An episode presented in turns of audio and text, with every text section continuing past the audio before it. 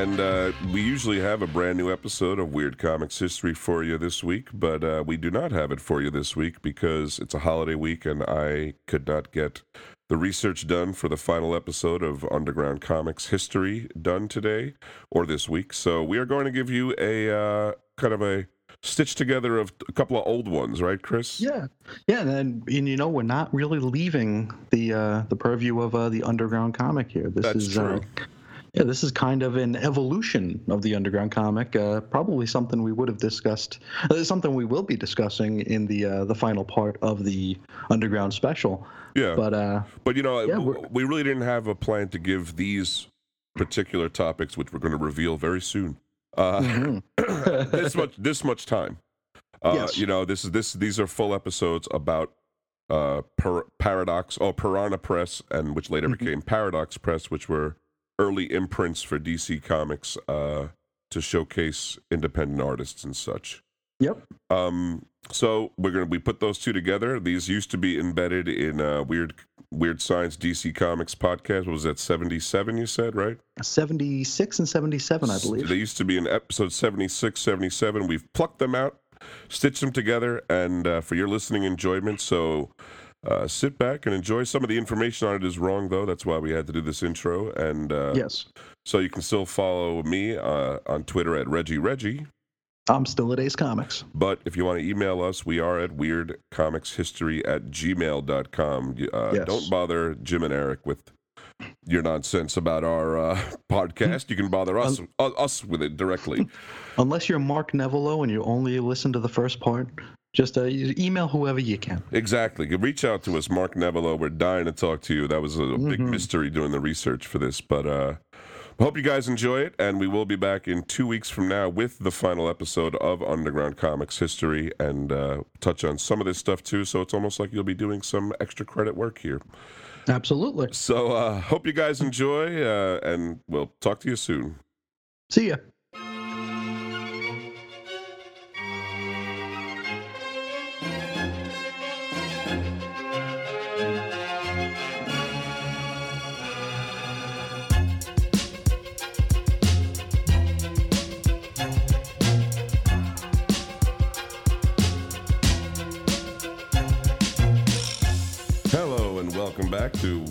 Comics History. My name is Reggie, My name is Chris. and we like to bring you some weird comics history every week on Weird Science WeirdScienceDCComics.com podcast. This week we have uh, some information about a little known imprint on DC Comics, uh, one of its first imprints, I believe. Uh, this was its first attempt at a true mature reader's line. Uh, it was the first DC Comics imprint to allow creator owned material, and its work was commissioned from mostly unknown creators uh, in the mainstream, uh, mostly those with somewhat established but not too established names in the alternative comics and underground comics with an X field. Uh, this ran from 1989 to 1994, and the name of it was Piranha Press, also known as Comics with Teeth. Uh, we're going to talk about that today. What, what, what do you got to tell us here? Well, let's see. This uh, this was all started in the uh, well, they they planned this in the mid to late '80s. It didn't really kick off, like you said, until 1989. Um, and you know, a lot of the newer uh, readers uh, probably don't know a whole lot about the industry of the late '80s. It was a very different time, and uh, you know, uh, alternative comics were starting to become a viable business model for uh, for comics, primarily due to the Teenage Mutant Ninja Turtles. It was the uh, first time that you could see, like, I mean, there's been other black and white comics or, uh, you know, alternative or under, underground comics, but Right. none of them really, you know, got into the, just got into the popular culture like the Turtles did. Yeah, well, I mean, there was stuff. I, I think American Flagg was out, and uh, you, can, you can't forget, of course, the British comics. Cerebus. Cerebus, right, by Dave Yeah. Sim was out, and, and you can't forget the British comics were essentially black and white, some, Sure. somewhat independent, you know, comics, independent at least of DC and Marvel, you know, uh, as we know them. But Yeah, uh, the Western side, yeah. yeah, it was definitely Teenage Mutant Ninja, Tur- Teenage Mutant Ninja Turtles. I would tend to slur that one like everyone Yes. else. Uh, I believe that debuted in '85, and that one, uh, the first issue, the print run was 5,000 copies. And- Crazy. And, within the same week, it was going for $100, which you know, then was not a not a normal price for a comic, and now also not really a normal price for a say, comic to fetch. So That's that that brought in, 1980s dollars, yeah. Oh yeah, yeah. That was that was something, uh, and you know, it just snowballed from there. Had a lot of pretenders to it. This is all possible because of the direct market, which we've Mm-hmm. touched on, but we're not going to go into great detail about right now. Not yet. So But, uh, it, it was it was this influx of, of things. Uh, you know, speculators, a lot more interest in comics, and a lot more black and white comics attempting to grab that lightning in a bottle. Yeah, because I mean, you had uh, Dark Horse started in '86 because I think they're uh, they're doing their 30th anniversary this year, Right. and uh, you know, Caliber Comics, First Comics, Eclipse Comics, and even Marvel got in on the creator-owned thing with uh, their Epic line of comics, Yeah. which uh, which actually I think started uh, either the very late '70s or early '80s with uh, Epic Illustrated, It did. That was a little older. That was at first attempting to like a heavy metal magazine. Exactly. Yeah, it was Marvel's answer to heavy metal, but by the mid '80s, it was their independent uh, line in a sense. Uh, I don't Yeah. think did it make it to '89. I'm not. I don't remember. But It made it into it made it into the 90s. Oh, really? With uh, they they changed it to their heavy hitters line, Epic heavy hitters. It right, was, uh, that's right. the the quality was quite a bit different than you know it wasn't it wasn't Groo the Wanderer and ElfQuest anymore. It was it was some other stuff. Some unmentionables. yes, yes, like uh, the Last American. Boy. Uh, but uh, DC had yet to enter the alternative or you know underground quote unquote market. Um, they you know of course we know they have published books that were considered mature audience only books like you know Watchmen, Right. like like Frank Miller's Ronin, Dark Knight Returns, stuff like that. But uh, never really never really tried to get this kind of comic done. No, and they'd also done a lot of original graphic novels at this point, or not a lot, Sure. but a handful of them. So A they- handful, yeah. they were they were definitely exploiting the direct market and seeing w- what it could yield for them, uh, and uh, this led Because it was still it was still you know the direct market was still in its infancy relatively. It, it was, So you know, uh, a lot of test in the waters. For sure, no one knew how far you could really push this stuff. With, with and you know the profit margin for you know a couple of guys financing a black and white comic versus DC or Marvel is a, is they're two different stories. So, Oh yeah. uh, but anyway, they did form a imprint, Piranha Press, as I said, comics with teeth. This was adult illustrated fiction. It was on the cutting edge in style and innovation in the industry.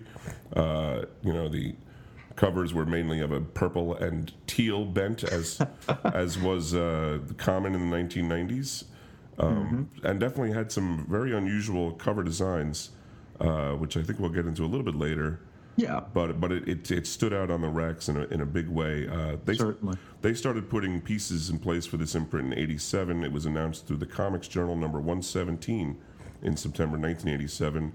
Uh, article was titled "Newswatch: DC aims to take a bite out of comics with Piranha," uh, and you know this was supposed to be an experimental forum for creators to do what they wanted to do and to own their work. Although, as we'll talk about later, we're not really sure how that all shook out later on down the line. But the initial works were definitely creator owned and, uh, you know, frankly, deserved to be. Well, we talked about you know they uh, they started putting those pieces in place, and some of those pieces are the key players, and uh, you got to start with uh, Mark Nevelow, who Yes, was the the mysterious Mark Nevelow. Yes, the enigmatic Mark Nevelow. He was the uh, he was the founder and editor uh, for from 1989 the launch until 1991. So only a couple years. And uh, you know, it's said that he was an associate of Jenette Kahn, but uh, really can't say for certain because uh, that's all coming secondhand from people who didn't get the position that he applied for. So we don't know if they're just claims of friendism or or not. Right. And Mark Nevelow uh, kind of uh, he kind of called forth his inner Bill Jemas when, when discussing uh, when discussing Piranha Press. He described these as these are co- well, of course comics for people who don't read comics, Right. which you know is a is a comic chestnut these days. oh, but uh, God. I, you know, something, something you just hate to hear. Like I, like I, I said, know uh, it. It's like fans of the Beastie Boys that don't like hip hop. It's just like, yeah, get, get out of here. rap You for people who don't like rap. yeah. Oh, you're gross. he described Piranha's target audience. Now, get this frustrated males age 18 to 20. And those frustrated males are the kind that have trouble getting dates. Yeah, see, that's not you know you don't Really want to denigrate your target audience like that. it's it's ki- it's funny because it's it, he kind of it's this whole thing for comics that people for people who don't read comics kind of puts them on a plane above you know the the mere mortal comic reader and uh and then to denigrate the uh, that audience even further is I- kind of that that is sort of weird. You know, he's kind of turned around and then you know pointed them out. I mean, frankly, I was a frustrated male, aged 18 to 20, but I didn't want someone to tell me that. You know, that's part of, what my course not. frustration was. yeah, that's uh, yeah. This is a. At at least there were no, you know, bad girls for fanboys who live in their parents' basement. right. in fact, he didn't mention the parents' basement at all, so I got to give him points for that. That's good. Yeah, he didn't, he didn't go as far as Bill. No, um, his associate editor was a was a was a lady named Karen McBurney, and uh, precious little on the internet about her. I I could not find anything except a brief mention of graphic novels on a New York lifestyle blog written by a Ka- Karen McBurney, which may or may not be her. Yeah, that's So- uh, you know you can follow that thread yourself if you like. Yeah. listeners. You you can keep digging down that hole. I don't know if it'll be uh, if you find anything. Um, then uh, we got here uh, Dean Motter, who uh, created the uh, Piranha Press banner, and the he gave the aesthetic look to the line that we that we just that we talked about a little bit earlier. Right.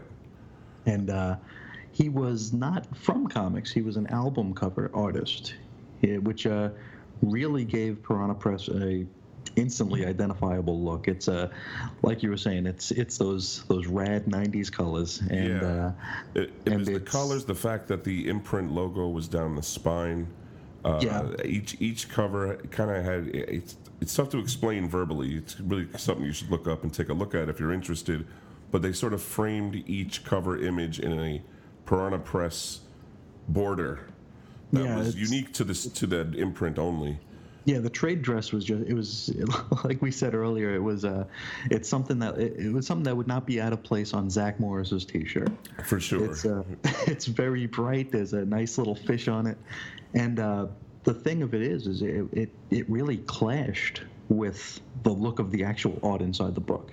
So you had the covers with this smudgy or realistic or just darker tone, and then you have this bright, you know, day glow a fish on the Yeah, side.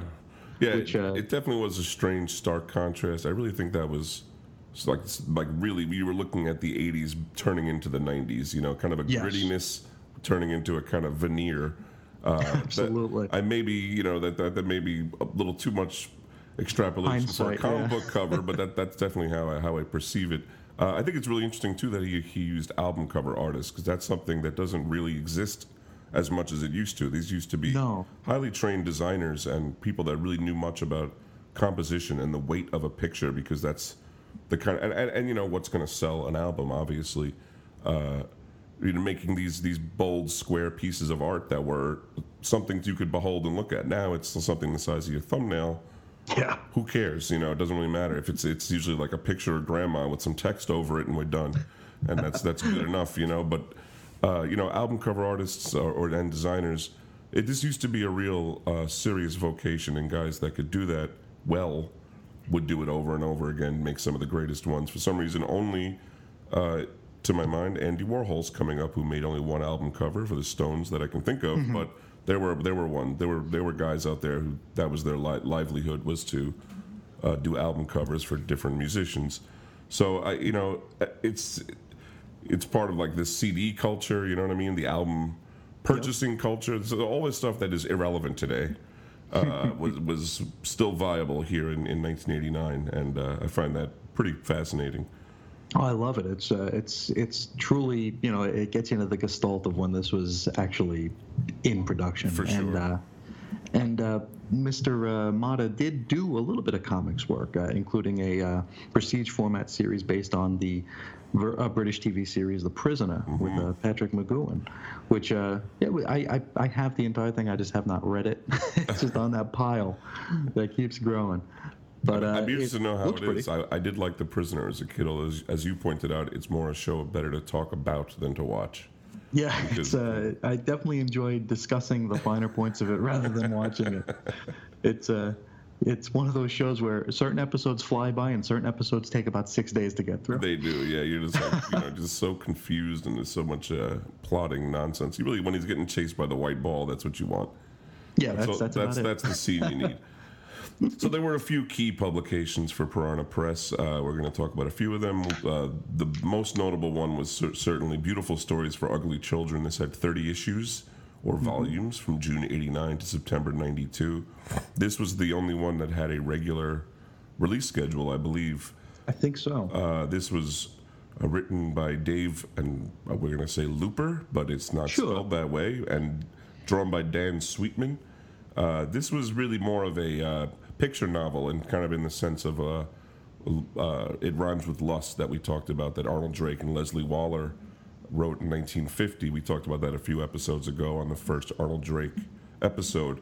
Uh, it was really pictures on one side, words on the other. Sometimes some words below a picture, but the picture was not, you know, immediately tied to the text on the page necessarily.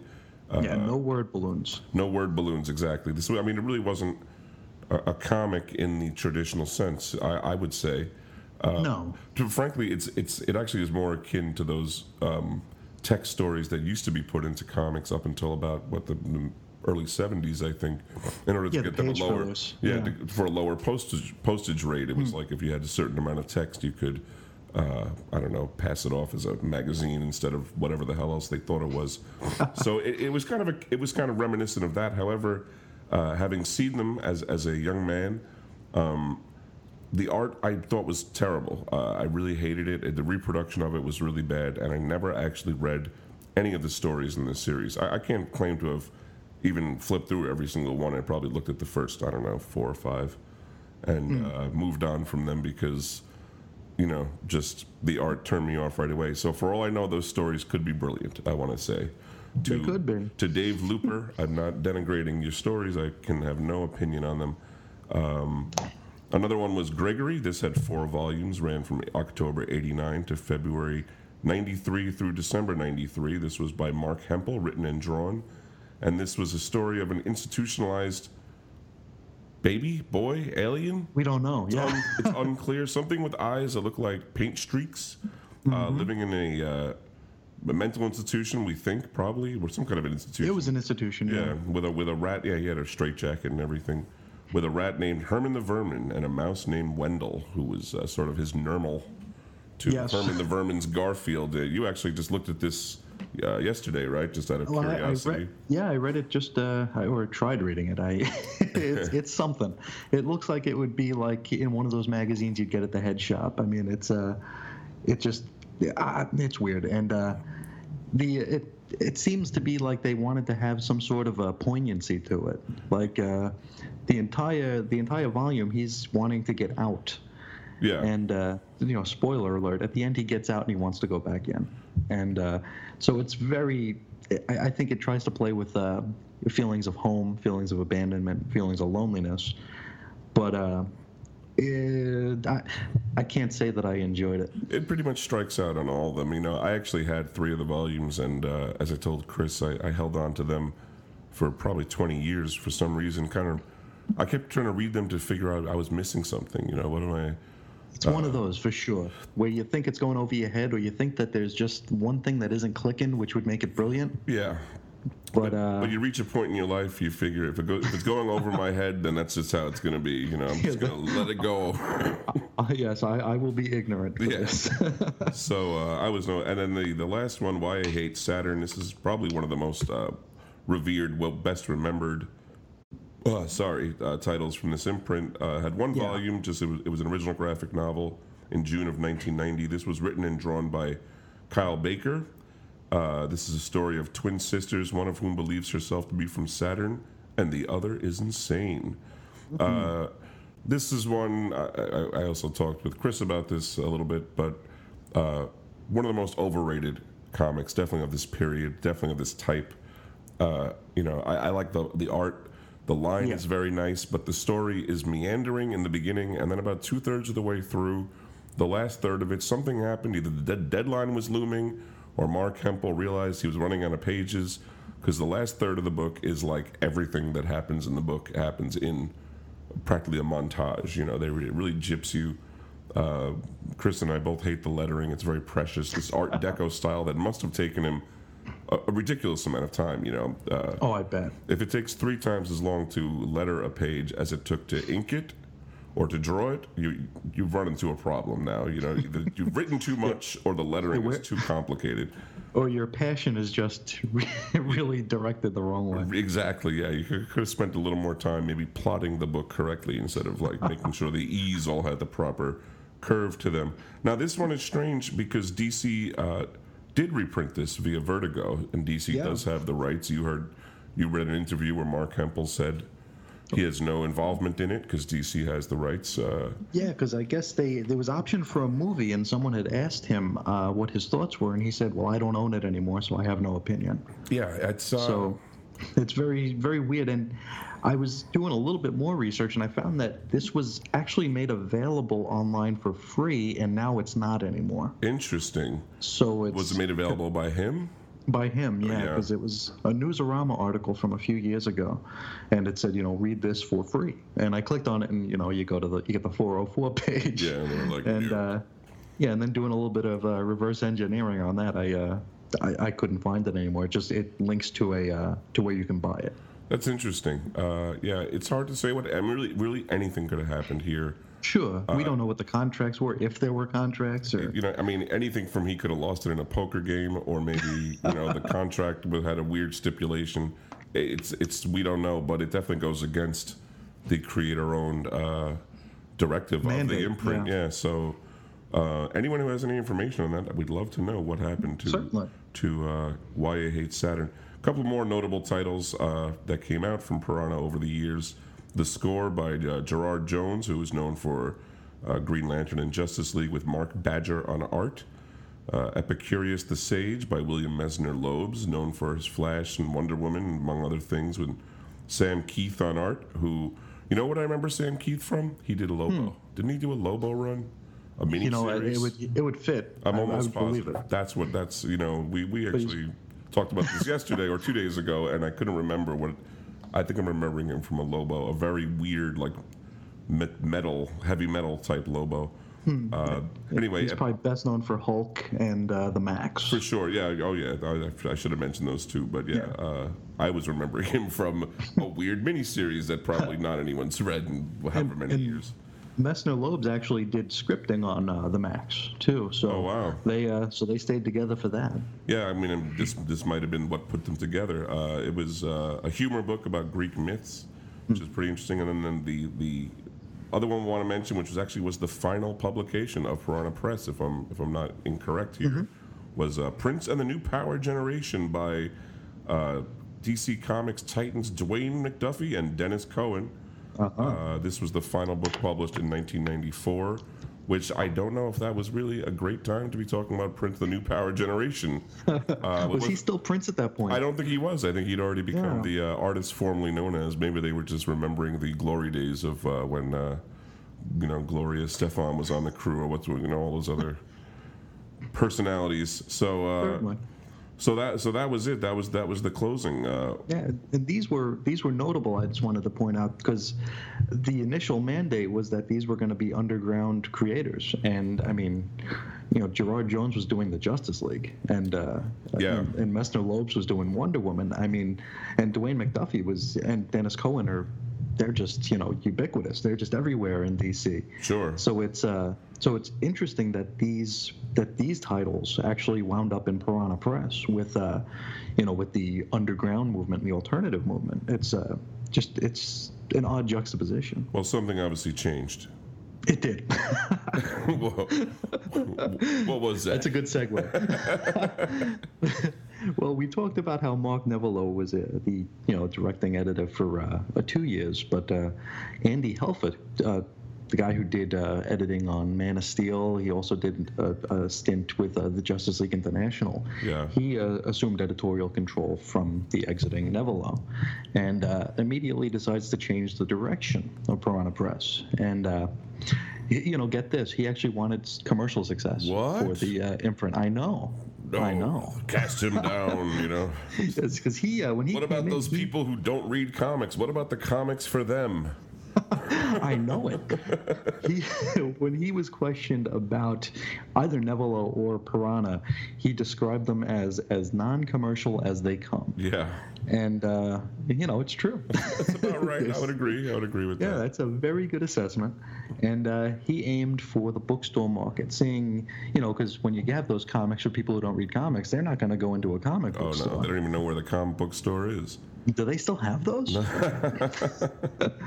no, they, they only knew about them when they were standing online to buy Superman 75. Right. But but uh, Helfer decides to aim for the bookstore market, and uh, this is initially uh, accepted as a failure because, you know, this is Borders, Barnes and Noble, wherever, you know, B. Dalton, Sure. and you know they didn't have graphic novel sections. They didn't have trade paperback sections for for comics. It was. Uh, you know, you might find these books next to Garfield. You might find these books in the kids section. You might find these books next to Dungeons and Dragons. Yeah, I remember, So- and sometimes like in the art book section, it really, it really was all over the place. Uh, there also just wasn't, uh, uh, there weren't as many books as there are now. I mean, I could go to the graphic Yeah, novel section. Not only are there, is there everything that every current publisher puts out, but there's reprints going back to you know turn of the last century. It's Yeah, it's unbelievable. Yeah, uh, the manga is its own. You know, that's Yep. Probably another show about how manga really did create this section in uh, bookstores. But that's uh, yeah, it, it was different for for newer readers that might be used to going to their bookstore and seeing a graphic novel section. It did, that did not exist not too long ago. and a bunch of kids with with backpacks sitting on the floor reading. That's right. I see it every time.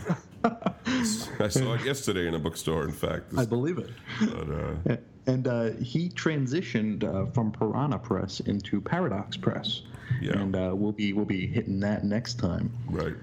But uh, around the same time, DC, you know, went went all in on a uh, mature line, and you might have heard of it. It's called Vertigo, and that launched. Uh, I I have the uh, I have the the initial like uh, announcement publication, and that was dated December 1992. Wow. So uh, I think I think maybe either December '92 or January '93 is when Vertigo actually struck, Yeah. and uh, they started uh, that by shifting some of the darker properties uh, of DC proper into the imprint, like uh, you know Doom Patrol after uh, Rachel Pollack popped on, and uh, Sandman, uh, Swamp Thing, Shade the Changing Man, Right. Sandman was after like I don't remember six issues. like a dozen issues, something like that, yeah. And uh, let's see here, and you know, Vertigo, as I'm sure we'll talk about at length another time, it, it's become a haven for creator-owned work. Uh, and you know, yeah, Transmetropolitan, Preach, uh, Y the Last Man Scalped. There's just It goes on and on. Yeah. They- Absolutely. Ex Machina, Sweet Tooth. I mean, Mm-hmm. you know, pretty much. And you know, a lot of your favorite creators today that work in mainstream comics have done something through Vertigo. Uh, Certainly. Uh, American Vampire, the, you know, Scott Snyder's thing. So it, Yep. it, it, you know, it still is pretty respected. It's kind of going through some uh, changes recently, but you know, it, it's as of right now, as of this recording, it's still a very respected creator-owned imprint of some stripe. I really can't say. So, uh, why do you think Piranha Press failed? Uh, there's a few reasons why it might have failed, not owing uh, only to Mark Nevelow's being mysterious and weird. Um, for one thing, it, I think I definitely agree that it was too experimental. Uh, by getting a lot of unknown creators and just going totally away from their normal comics language, it, it was different than even other alternative press comics Yeah. at the time. I mean, there, there were what you might, might even call art comics. Uh, it wasn't just uh, you know radioactive ninja hamsters. There were uh, a lot of thoughtful and, and you know this kind of is the birth of the noir, the noir comic around this time. Uh, Sin, Sin City came out not too long after '94, right? '95 ish or something. I think so. So people were taking comics seriously. Frankly, Daredevil had an amazing run right at the right around this time. That is Sure. very cinematic, uh, but you know it, it, it was it hadn't tapped into that. Uh, people, I think people were ready for something different in comics, and this was not it. Uh, and the era of real underground comics with an X. Uh, maybe one day we'll explain why that is, but that's, that's what we- what we call the real 1960s underground comics. Uh, that had passed. That really was no longer what people wanted to see, which was sort of psychedelia and just outlandish. And, I don't know. We, we talked a little bit off off the uh, air with uh, once once corporate America gets involved with something underground, Right. It's not cool anymore. Ex- yeah. it's just not. I mean, this was so evi- so obviously a, a corporation feeding you something, you, you know, Mm-hmm. that you're already getting uh, the real version of. I think it was obvious even to the casual reader, even to the non-comics reader. Yeah. Um, there was a lot of poor written stories, uh, as I talked about with the three comics I mentioned that I have read. I found them to be very uh, technically poor in far as plotting and pacing, and even just uh, making any real sense. Um, you know, Gregory it just is when you finish reading it, you really get the sense that you've wasted your fucking time. Um, so there's so and there was no continuity between them. You know, you mentioned you, you talked about the other day about there being these recurring characters in the uh, ugly stories for beautiful children. Yeah, the clowns showed up uh, in two subsequent issues. The, the, the clowns were in the first issue. Yeah, and then they showed uh, they showed up again later on. Yeah, like an 11 and 13 or something like that. try to find those action figures in the DC universe. Uh, And DC Direct, yep. Exactly, but um, you know, still even even then, and and you know, I'm sort of talking out of turn because I haven't read them, but I don't think it was like the continuing adventures of this creepy clowns. I actually remember think- the first issue and the clowns looking sort of like killer clowns from outer space. It's very similar. Yeah, they Uh, were like, kind of like bulbousy disheveled, and yeah. and, and Definitely it's, meant it's to freak weird. you out. Yeah, for sure. And and it's it's weird that you know they, they put so much into establishing a brand, but it's like, you know, when you go to a like if I go to a bookstore and I'm looking for a novel and it's by, you know, Harper Collins or Right. whatever, I'm not a Harper Collins fan. Right. So I'm not going to go and just buy like just buy books because it's from Blindly, one publisher. yeah, yeah, yeah. So so there's no reason to keep up with Piranha, and you're not going to go and just be like, "Ooh, that's Piranha," so I want it.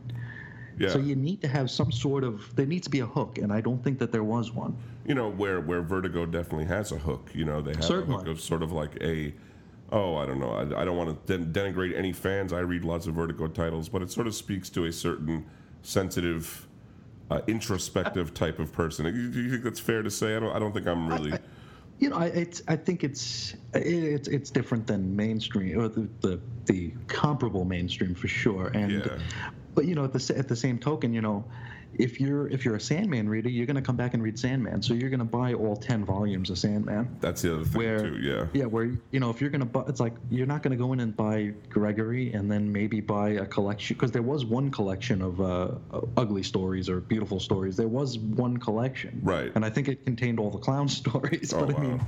it's like you're not gonna it, it just seems like It doesn't they- transfer from one to the you know it's not the same Yeah, aesthetic for- each one. So if you like Exactly. Why I Hate Saturn, that doesn't mean you're gonna like ugly stories. Yeah. It's yeah, the, the tone is completely different, and and in making comics for people who don't like comics, they didn't go far enough because they're still trying to placate the collector.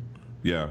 you know and it's like the people who don't read comics guess what they don't collect them Yeah, they, either they don't give a shit about that at all. yeah, yeah. they might they might have the issue with obama and spider-man but that's about all they've got Yeah, especially right around, you know, as we talked about with the speculating, you know, that would all pretty much tank uh, along with the uh, conclusion of this uh, imprint, which probably had uh, not a little bit to do with the, you know, with each other. Uh, Yeah. As we talked about in the beginning, the, you know, him using unknown creators, pursuing uh, people that just were not known that or were very, you know, might have been respected within the, in the within the industry or the, within the scene, but they had never. Uh, they had no name value they had no name. I mean, they, they could have gotten, you know, you have a couple names: Art Spiegelman, Kim Kim Deitch. Uh, also, you know, Trina Robbins was was drawing Wonder Woman right at this time. Well-respected underground artist who was writing, who was drawing a very golden age-looking Wonder Woman. Uh, they could have tapped her. They could have tapped a lot of people. Uh, never did it. Never thought of. Never used DC's arm to do it. Uh, Nevelow did once say that the only well-known alternative comics artist he would even consider was Chester Brown, who's known for doing Ed the Happy Clown. Uh, but that Which never, even I- that never happened. yeah exactly um, another uh, another key thing is the the publication schedule it was erratic it was unpredictable i mean we talked about that prince issue where uh, we don't even know if he was called prince still anymore at that Yeah. point that uh, you know you go from you know a volume of gregory in late 92 and then you go until you know the middle of 94 and there's an issue of prince Yeah. so it's like you know where you know, was were, were they were they showing up in Previews magazine? Were they showing up? Was, was there any? I couldn't find anything. Yeah, like how are In my was hunt. solicited? Like what what is the what was Yeah. the story here? Uh, Like, were they running what- behind, or what were they just happened in that drawer? year? What happened in 1993? That's my question. Exactly. You know, like what was what was the Piranha offices? Uh, which you said at one time, uh, Nevelow did have a closet for an office, Yes, he was. He was scooted into the closet. uh, yeah. which is which is normal office culture. I want to tell you, this is not really Sure. DC or No, comics. it, it's not an indictment. yeah, no, it's just the way things are sometimes. Uh, yeah, so I mean that, that that right there, we know this today too. Erratic publication schedule can just kill any comic. Yeah. And I heard he tried to tap the uh, the mop that he shared the uh, office with for a uh, Herman the Vermin spinoff. Oh yeah, wouldn't but it, it never came out. Uh, and is it possible that this imprint was never intended to succeed? It was sort of a fuck you to the industry, you know? Seems Sort of like a- it. Sort of a middle finger to everybody in a sense. Comics readers, comics non-readers, you know, uh, executives. Uh, he appeared to be content just overseeing creative output. He didn't even care about commercializing it or, oh, sorry, commercializing it or doing a whole lot with it uh, beyond just publishing comics. Yeah, and imagine being in that position. That must have been a very exciting spot to be in, just overseeing creative people, not caring if what they're writing is something that anybody's going to read. It's it's basically all for him. For sure. So I mean, I mean, what what a great place to be in. You have these talented creators doing whatever they want, that whatever you want, basically. yeah. And uh, I mean, that's just such a such an interesting spot to be in. You know, it, I, for a long time, I had a belief that if you give ordinary quote unquote people, people that don't consider themselves creative, if you give them the outlet, they will uh, ultimately put out something beautiful or wonderful. Oh, absolutely. And I have to tell you that, uh, in my experience, that's totally wrong. That's not right at all. If you, if you give people the creative outlet, usually they'll draw a dick. That's really it. They just want to draw a dick and balls and uh, a picture of a, of a of a you know naked lady, and that's about all There you get. Um, and it's it's pretty obvious that with, with his departure, uh, with Mark Nevelow's departure, DC would have rather this made a little money, which is uh, you can't fault them for either. Uh, you know they are in the a business, and uh, while I, I doubt Piranha Press was really uh, breaking the bank for them, uh, Hmm. it seems like it was a pretty small operation. Probably didn't have a ton of overhead. Yeah, it it still wasn't wasn't making any money. way, yeah. yeah. they probably figured it was best just to chuck it. And as we'll talk about next week, uh, it did turn into something that was relatively successful and did get uh, stock in the bookstores. But that is for next week. For this week, Indeed. if you want to write into us and tell us uh, all the things that we got wrong or all the things that we got right or that you hate our stupid voices or Or if you're Mark Nevelow. if you are. This week we're going to be talking about Paradox Press, which is uh, what came out of Piranha Press. That was last week's segment. Uh, but why don't you give us some recap, Chris? Yeah, last week we talked about Piranha Press, which was they were uh, DC's first attempt to explore the alternative comic scene. That's you know comics with an X, um, and it was also their first for, foray into creator-owned work.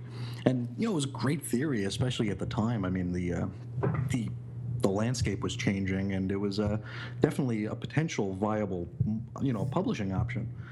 Uh, they brought in a fellow named Mark Nevelow, who was the managing editor, and uh, seemed kind of uh, happy just doing something different. Yeah. Really uh, wasn't too interested in the bottom line. It goes without saying he was shortly replaced yeah. by, uh, by uh, the more uh, commercially goal-oriented Andy Helfer, who's a longtime editor on uh, DC Books, and he eventually morphed Piranha into Paradox Press, and uh, this was a uh, transformation of the Piranha Press line uh, with a narrower focus on the non-comic book reader. These are more comics for people who don't read comics Yeah. aimed really, really hard for the bookstore market. And, you know, we'll get into that deeper as we go along here. This uh, imprint ran, I, you know, I'm finding conflicting uh, start dates for it because uh, Piranha ended with that Prince book in 94. Uh-huh. But I'm seeing some, some uh, information saying that Paradox started in 93. That's probably wrong. It probably started in 94 right after. It was probably a pretty smooth transition. Yeah. and It it, might, might have been a little bit of overlap. You know, they, they Sure. might they might have put the Prince book to bed and yeah, maybe just to get it out of the way. started it up, and then you know the, the print issues showed up after. Who knows? But you know they were right around right around that same time. Yeah, yeah, and it- ran until uh, 2001, so a, a pretty decent run for a uh, experimental imprint. For sure. Uh, they looked a lot different though than uh, most DC comics. They uh, like Chris said, this was comics for people that don't read comics, so they has had no capes, no powers. Uh, it would be different from Vertigo, and that would be lacking fantasy and science fiction elements, and guys with powers like Sandman and uh, Yes. you know the and Swamp Thing and folks like that. So it was going to be stories about people, I suppose. Uh, the main players of this imprint were Andy Helfer. He was the DC Comics editor who joined in 1981 as a special projects assistant to the uh, legendary Joe Orlando. Uh, he was an editor for Man of Steel and for Justice League International, both uh, really well remembered and well loved runs in the 80s. Uh, I recommend people read both of them, or at least Man of Steel up to a point. Take Man of Steel to about issue 9 or 10. Um, later wrote presidential material. John McCain uh, wrote a John McCain one shot for IDW. Uh, that could be interesting. You know, we'll see if he might have something in his uh, arsenal for Trump later this year. Uh, you know, it'd be nice to see the Trump comic, maybe Super Trump. I'm, I'm, I'm figuring we're probably going to see a few dozen of those. Yeah, I, I think you know. I was when I was at the beach, I already saw some T-shirts of uh, Trump opening his shirt to reveal a Superman symbol. So it- you know, That I wasn't expecting. it's it's already in this it's already in the gestalt, as you say. Yes. So uh, you know, just look for more of that shit to come up this summer. Uh, Someone else involved in Paradox was Heidi MacDonald, who took over as editor following Helfer. Uh, she would later move on to editing Vertigo books. Uh, she also is a journalist for comics. She uh, does the did the comics beat for the Daily Comics news source. Uh, she had a is, does she still do this? Pick Heidi's brain section. Well, yeah, it's because it's uh, the Comics Beat is is the site that she runs, and uh, I was gonna I was gonna send her some questions to, to see if she remembered anything about Paradox or if she could give us any insight.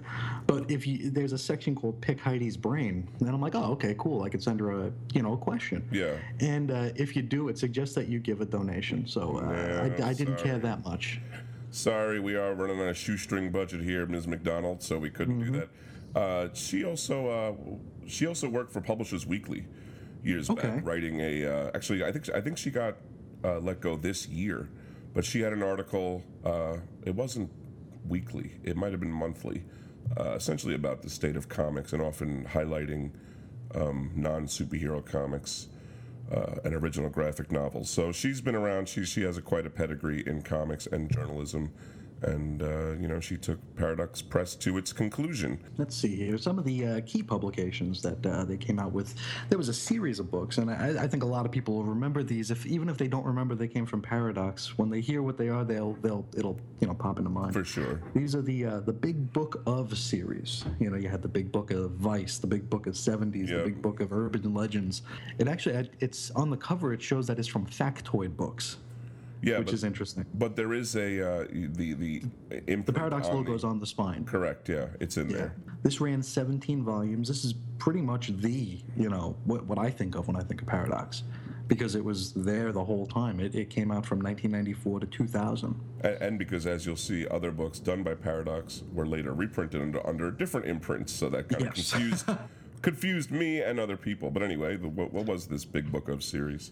Uh, they were uh, graphic novel anthologies. They uh, had a bunch of stories in there, you know, concerning one subject. Yeah. And, uh, you know, like the Big Book of Vice, you had a whole bunch of stories that would, you know, have the common theme of Vice running through them.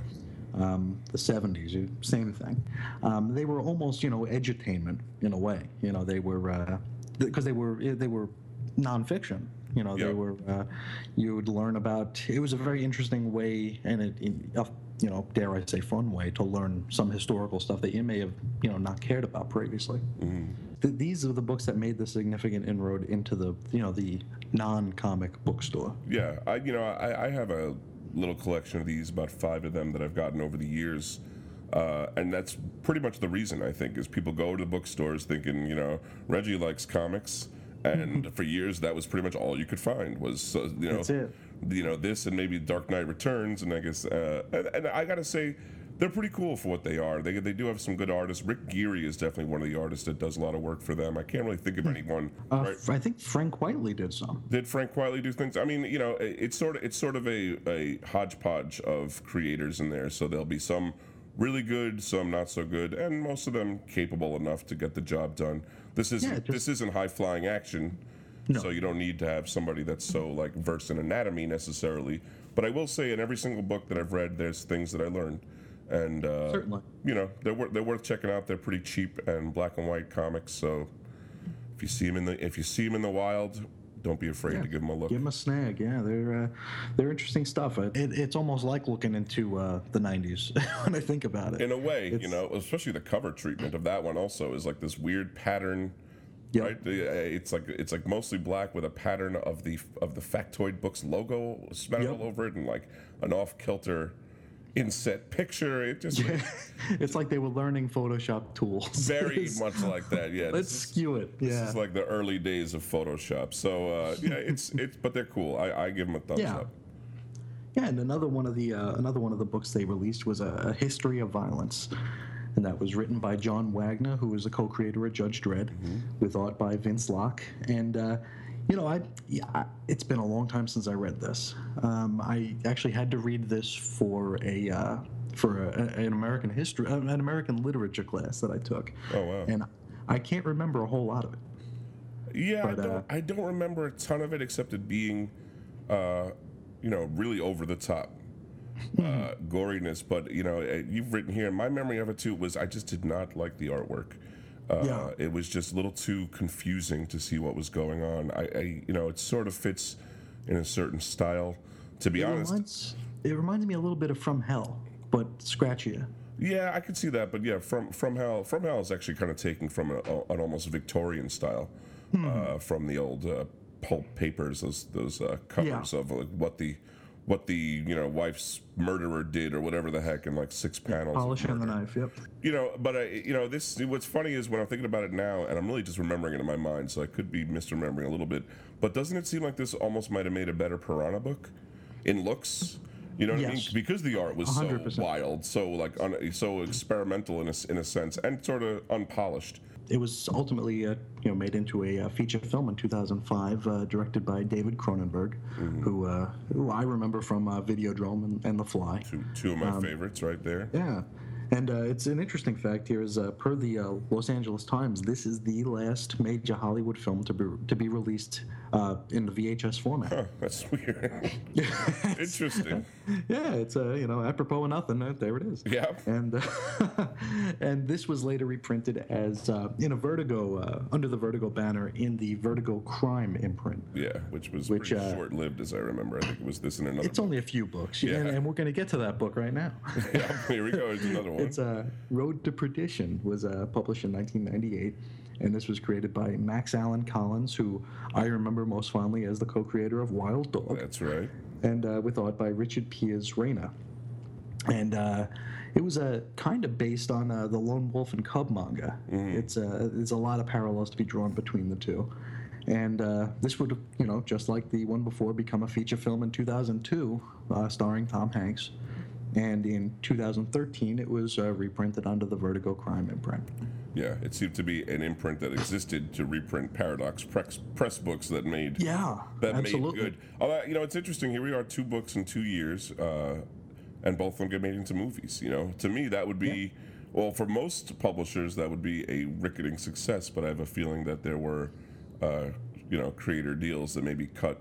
Uh, This is me just postulating that cut Sure. DC out of the largest part of the money. Maybe they didn't, but uh, Because I be- mean, DC didn't really promote them. If I no, remember. exactly. You know what I mean? And and Yeah. really, if if this had been a DC comic, uh, you know, making money, if this was two DC movies, oh, they would have been reprinting those. You know, like you would never see them out of print forever. But and we would have had uh, Road to Perdition, uh, Mr. Freeze, Freezer Pops. for sure, yeah, before Road to Perdition, you know, and uh, Yes. of course, you know, uh, pre Road to Perdition and.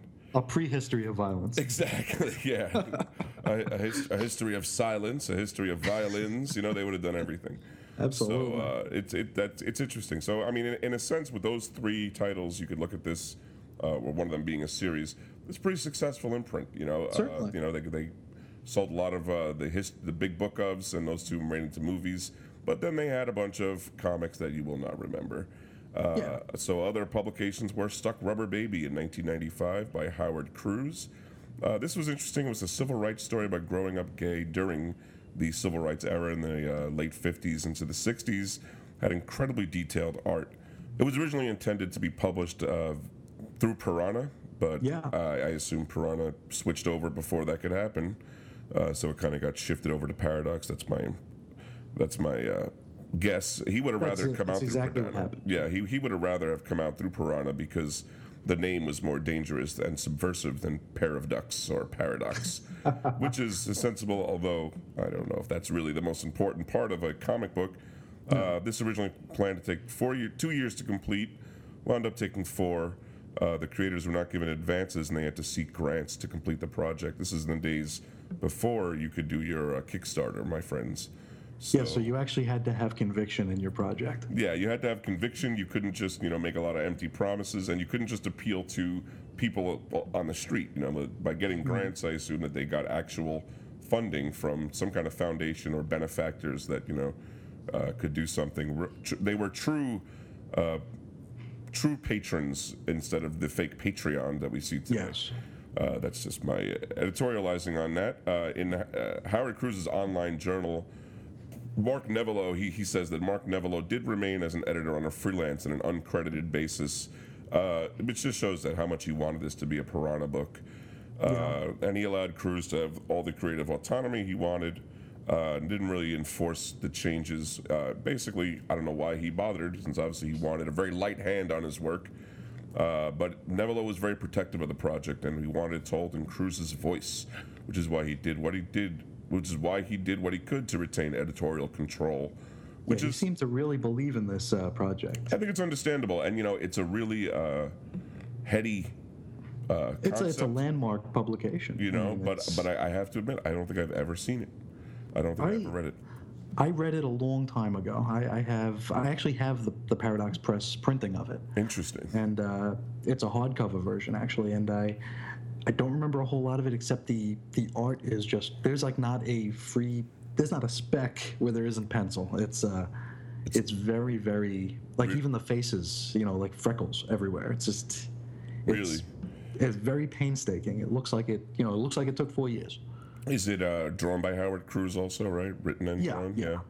Uh, I, I mean, I wouldn't mind checking out. The story sounds really interesting, but I really can't speak to it. And uh, I would say, having blown out two years of its publication schedule, probably did a lot to uh, lose interest for you know some people waiting that might have been waiting for this. If they Yeah, the I don't press release is kind of expired. yeah, pretty much. Uh, another one that I did, did read was Brooklyn Dreams in 1995 by J.M. DeMatteis.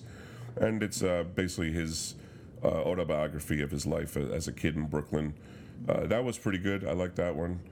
Um, you know, not a whole lot to say about it. Some good, ren- No. good renderings of brownstones and uh, some child childhood hijinks. I don't really remember too clearly, but I do remember enjoying this one.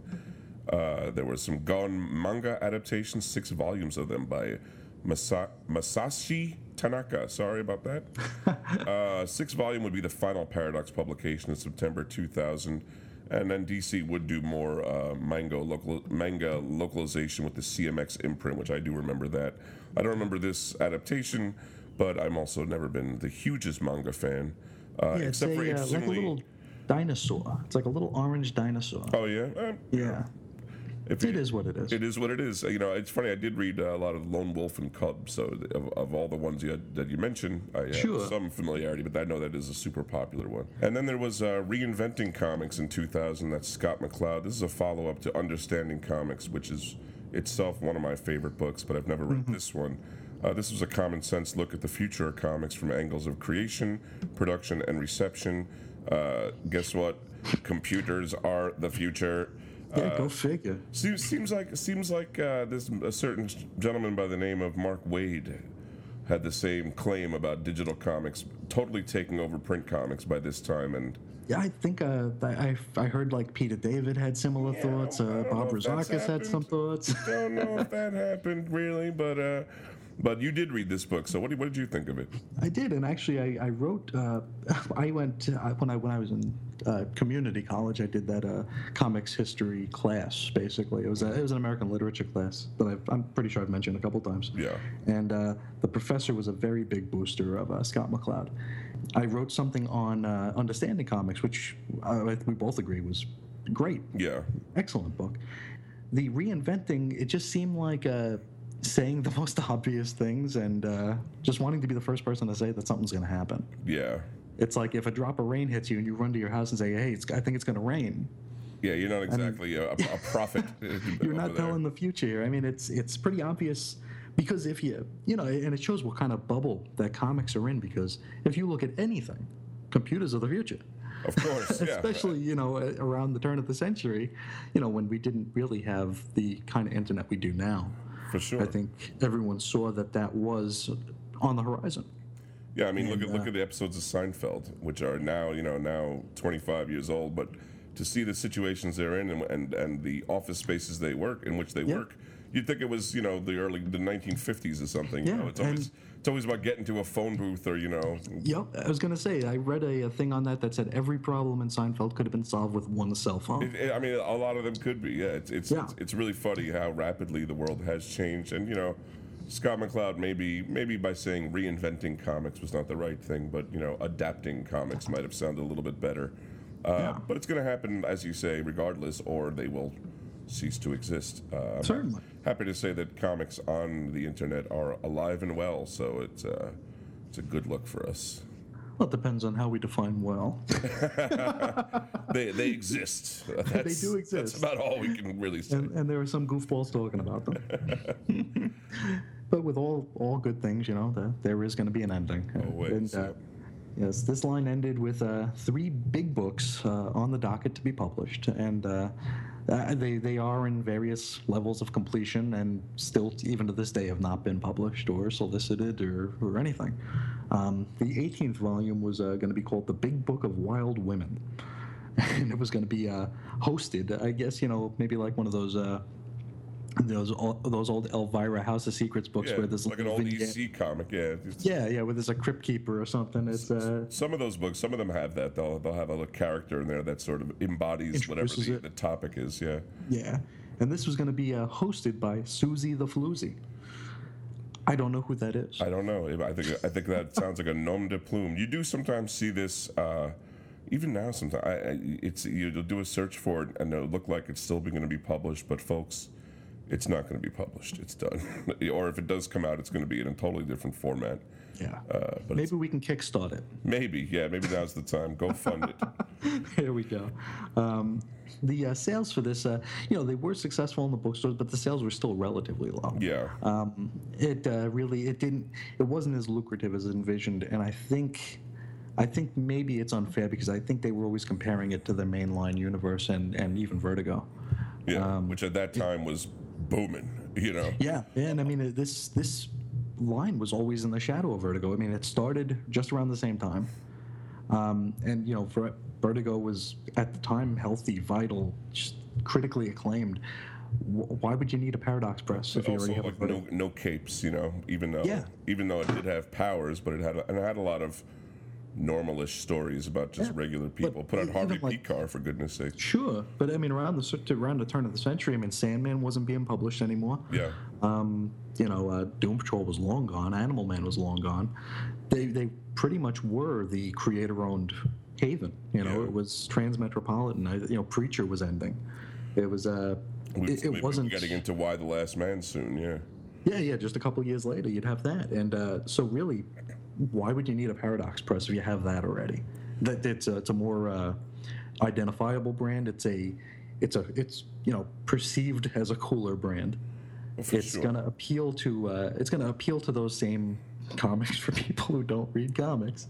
The, the, there's also one uh, one problem with getting into bookstores. You know, the good side is now you've reached a new audience. The other side is all books at bookstores are returnable, uh, which is not the case with the direct market.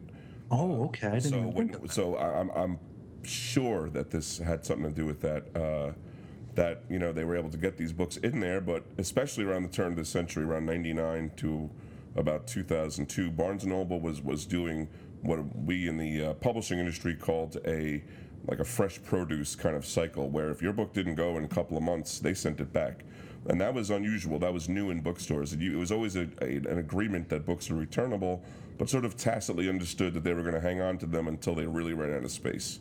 Uh, Barnes and Noble, where they had space they wanted to spend on note cards and you know, whatever the fuck else, pens and pencils, and you know, you know, toy The store. stationery, yeah. Exactly. So you know, they they didn't feel like hanging on to them. This this was actually affected the industry tremendously right around that time, and I'm sure this affected Paradox because. Uh, you know, not, not again, not that I think sales were tremendous, but I think that they were probably returned in numbers that DC uh, wasn't prepared for, wasn't huh? prepared for to, to handle, especially books that are uh, fairly expensive to produce. You know, that not only do they have a lot of creators involved, but you know they're oversized. Uh, you know, they're paperback bound books that cost money.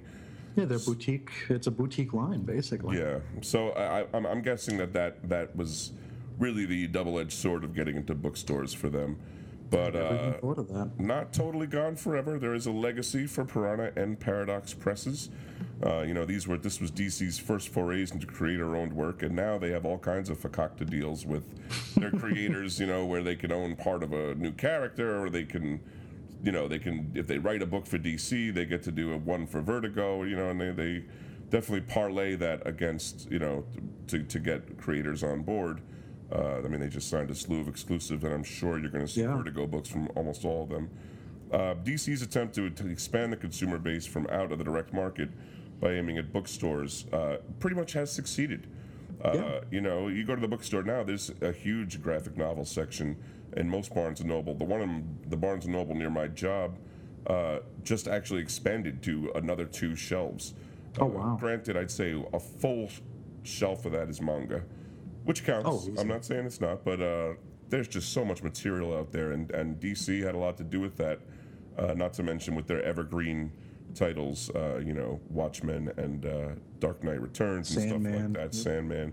Uh, so other publishers had to follow suit, of course. Post Jemas and Quesada, Marvel made a special effort to keep as much of their contemporary work in print as possible, uh, based on the same model, and they still do that to this day.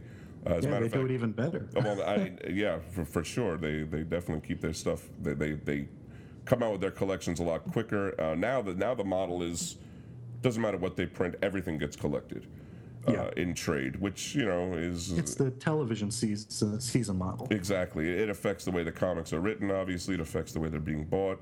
It's hard to say, you know, whether this is. We, you know, not having seen the numbers, we don't know whether this is a good or bad thing. But I find it hard to believe that anyone could justify doing a trade collection of, uh, you know, Dead Man and Challenge of the Unknown from the New 52. You know what I mean? Like the three people that bought that did not justify the several thousand dollars in expense. I have a feeling, but I don't know. That's me. It's, yeah, it's interesting to because I mean I, I was talking to somebody and we were comparing our our bookshelves from you know 10 years ago and now Yeah. or 15 years ago now and it's like you look at your bookshelf then and it's you know it's Watchmen it's Dark Knight it's uh you know those those you know books that you wanted on your shelf Yeah. and now it's like Cable and Deadpool volume 8 Yeah, it's like. it's like it's just so so different am I ever gonna read that? You know what I mean? Like, Yes. You, if you want, you can talk to my wife about my graphic novels A problem over here. It's definitely an issue, uh, ongoing, still, still to be unfold, uh, gentle listeners. So I'll tell you about it. But uh, as you said, you know, DC, uh, Marvel does print collections a lot faster than DC. As a matter of fact, you can usually get a collection and then pretty much jump on uh, right after that or an issue in from the next arc. Oh yeah, right or right around the turn of the century, they published a either a three or four issue miniseries to tie in with the uh, the Daredevil movie. It was Ultimate Daredevil and Elektra. Yeah. And on the day the third and or either the third or fourth, whichever was the final issue, on the day that that was released, the trade came out the same day.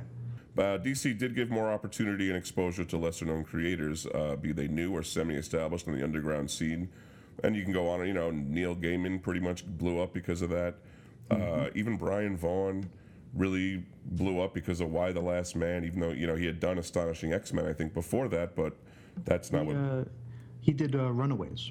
Oh, that's what he did. I'm sorry. Yeah, Runaways, which you know is a is a great run, but people remember Y the Last Man. That really is his, and I I bet that it led to That's him his, like, writing seminal for work, Lost yeah. and stuff. Yeah, now the stuff he does, pretty much he writes his own ticket. So you know, it it definitely kind of, it, it you know, it's it's interesting. We we talk about. Um, shifts in the industry how their sort of generations come and go in the late 60s you had a lot of out with the old guard, in with the new guard. Uh, At DC, it would have been like Neal Adams and Denny O'Neil. At Marvel, you would have seen maybe guys like John Byrne and and uh, people coming Chris in. Chris Claremont. yeah. Chris Claremont around that time. That doesn't happen as much anymore. There there aren't seismic shifts like that so much, Be, and I think it's because there are more imprints like Vertigo and more ind- independent publishers to kind of keep seeding the industry with Yeah. talent on a regular basis. So now you know there definitely new talent comes in. But it comes in at a kind of a steady pace instead Yeah. of just kind of like a line of demarcation. This was one era of comics. This is a new era. So uh, you know that's that's all because of Piranha and Paradox, uh, and ultimately Vertigo type imprints. Yeah, and uh, you know, talking about their legacy, uh, in the you know the the whole imprint thing kind of blew up on for DC. I mean, in the years that followed, you know, uh, well, first looking at Paradox itself, it would have become redundant in the new landscape Yeah, because uh, you know DC still had that imprint bug. They wanted different lines. They had uh, we we mentioned earlier the CMX line, which was um, manga localizations, which is pretty much only known for censoring a few covers now. yeah, you know the Vertigo imprint was already seen as their boutique line. They were getting the, you know, the high profile or the you know pseudo indie alternative creators to you know ply their trade there. yeah. And uh, you know it was filled predominantly with critically acclaimed creator-owned work at that point. And it was already a strong presence in the bookstores. We mentioned the Evergreen model, and Sandman is definitely part of that. That gets a that seems to get a new printing almost annually. Oh my goodness, and different editions and versions. You know, between that and Sure. Watchmen, you could just fill up your whole bookshelf with versions of that shit. of that same one, that same book. And uh, you know, a few years later, they did uh, the DC Focus imprint, I remember which that, was uh, very short-lived. Uh, only went about a year, and it was a kind of more mature, but kind of not. Uh, it was uh, focused on kind. It was focused on people with powers, basically, not superheroes so much, yeah, but people who had powers. And you know, it, it wasn't very successful. The second season, quote unquote, of uh, Focus Books was just published under DC. I took just I a took DC this as sort of like their attempt at an Ultimates universe. Could be. I don't could be. know. You know, maybe it, it's sort of it's uh, you know one way to look at it. But yeah, they definitely. I think there were even possibly a couple of others that were you know that were so Yeah, short lived. There was Minx, which was the Yeah. the comics for girls who don't read comics, That's right. and uh, there was also, uh, you know, I don't we, I don't know if it's worth its whole seg its own its its own segment, but there was also Zuda, which was their first attempt at uh, DC web comics. I vaguely remember. I never wa- saw those. I don't think my Yeah. computer could handle it. But not at not the time. 2006 2007. no. It was. Uh, it, I think they it actually started out of a contest. It was. Uh, they were trying to see who would do the best web comic for DC, and it wasn't DC characters. Wow. but uh, it was just under you know the DC publication branding. yeah. Yeah, and you know we we said all of that, so we can say this. Yep. At the, uh, you know, just a couple of years later, there were going to be a lot of comics for people who don't read comics. So Paradox was redundant, I and it was uh, only the tip of the iceberg. I mean that that's pretty much in a sense the current premise of Image. Is Absolutely. Comics that comics for people that don't want to read superheroes, they can read you know these Image comics, and I'll tell you they've made quite a go of it. They've made quite a big success. You know they they just recently I think they slipped a little bit, but uh, until recently they were holding 10 and 11 percent of share of the marketplace. Which is huge. That is tremendous. Mm-hmm. Imagine that, yeah. We're talking about a company that, even in their explosive beginnings, I don't think they were reaching that. Of course, you know, Marvel and DC were selling a lot Yeah, they were then exploding. too. They were time, too. exploding along with them, you know. But you know, it, this is uh, this is not this this is sort of unprecedented. The landscape of comics right now. I go into the store. I went into the store just this week, uh, just yesterday, as a matter of fact. And I asked the guy, you know, how's Rebirth doing? How's Marvel doing? He said Rebirth is picking up some interest. Obviously, the new number ones are just out. Marvel has pretty much a lot of it is dying on the rack, uh, except to his pull, pull list customers. And he says people come in for Boom and Oni and Image. Yeah. Uh, you know, that's in New York City. Uh, you know, sort of, and that isn't that isn't the biggest comic store in New York City. So this may not be the case at your local comic store, but it definitely shows there's been a shift. There's been a change in what people expect to see from comics. And personally, as someone that grew up uh, loving comic art more than comic books, and maybe we'll get into that someday down the down the line. uh, I'm I'm glad to see it. You know, I, the the language is being preserved, if not if not the intellectual properties, and that's for fucking corporations to worry about, not me. Yeah. No, and, and you mentioned uh, the the change there. I mean, out here in Phoenix, you know, you have you have your Walking Dead day, you have Yeah. your Saga day. Oh yeah, it's huge, right? Yeah. It's Yeah, it's you know that's the the comic stores here will they'll tweet out that it's Walking Dead week or it's Saga week. Wow. It's because they know that they're going to see a whole fresh new bunch of faces, Yeah. It, and and it, they do. it works. Uh, you know, people are really into these, and I have to say, it's good for everybody, even if it's not specifically good for Batman. Yeah, if it's if it's not even if it yeah if it's not to your taste, it's still good for for the preservation of the industry, the preservation of the art. It's But it's you still know, a good thing. since Batman's always prepared, you think he's just gonna like switch over to like a normal guy book? You know, it'll be the story of Bruce Wayne, Bruce has, Wayne uh, some- Crusader. He has some uh, Walking Dead repellent uh, So anyway, that wraps up our talk about Paradox and Piranha before it. Uh, probably the only place to see anywhere or hear anywhere people talking at such length about these imprints. So soak it up, folks. But we have a super special announcement for everybody that listens to Weird Comics History, and that is we are going to stop doing the segment for this podcast. Hooray!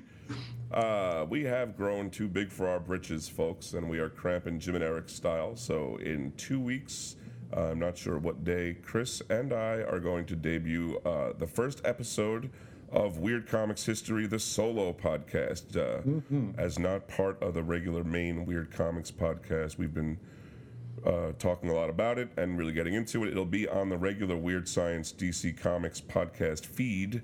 Uh, That's where you'll find us. So if you are subscribed, you're going to get it automatically. And if you're not, you better take a look because it'll show up.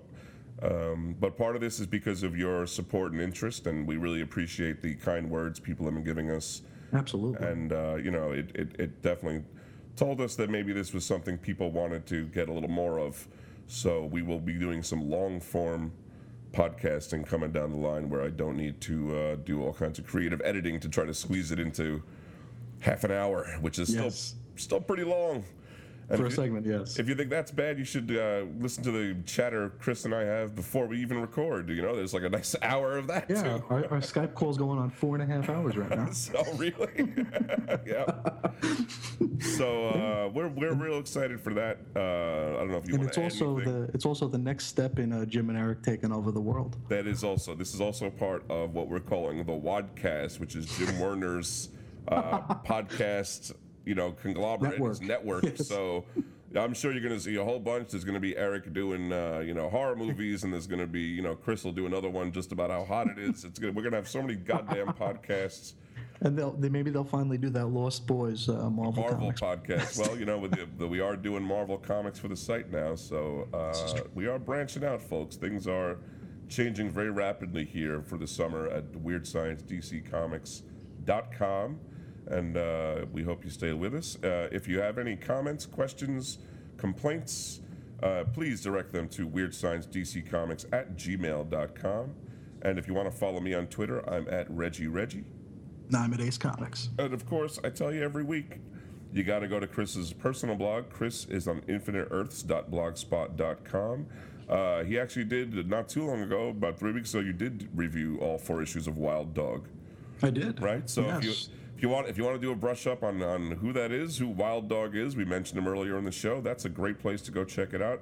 Uh, we- he's we- coming into the TV show too. that's right. He's coming into Arrow. So if you wanna you wanna get a uh, little leg up on what that might be like, although it'll probably bear no resemblance to the comic. I do want to make that clear. But you know, just in case you want to know something, you should check that out. I also want to say before we sign off that we will still be contributing to the podcast, but in a different segment that we'll reveal uh, next Sunday.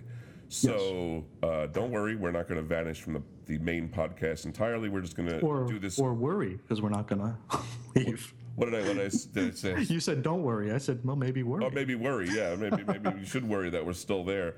So uh, yeah, but we're just going to do this uh, comics history one in addition. So you're actually going to get more of us. So maybe this uh, was not the best idea, but anyway, we'll uh, go along with it. And for this episode, which is definitely long enough, we're going to sign off. You have anything else there, Chris? Uh, thanks for listening. We will uh, catch you on the other side. Take it easy, everybody.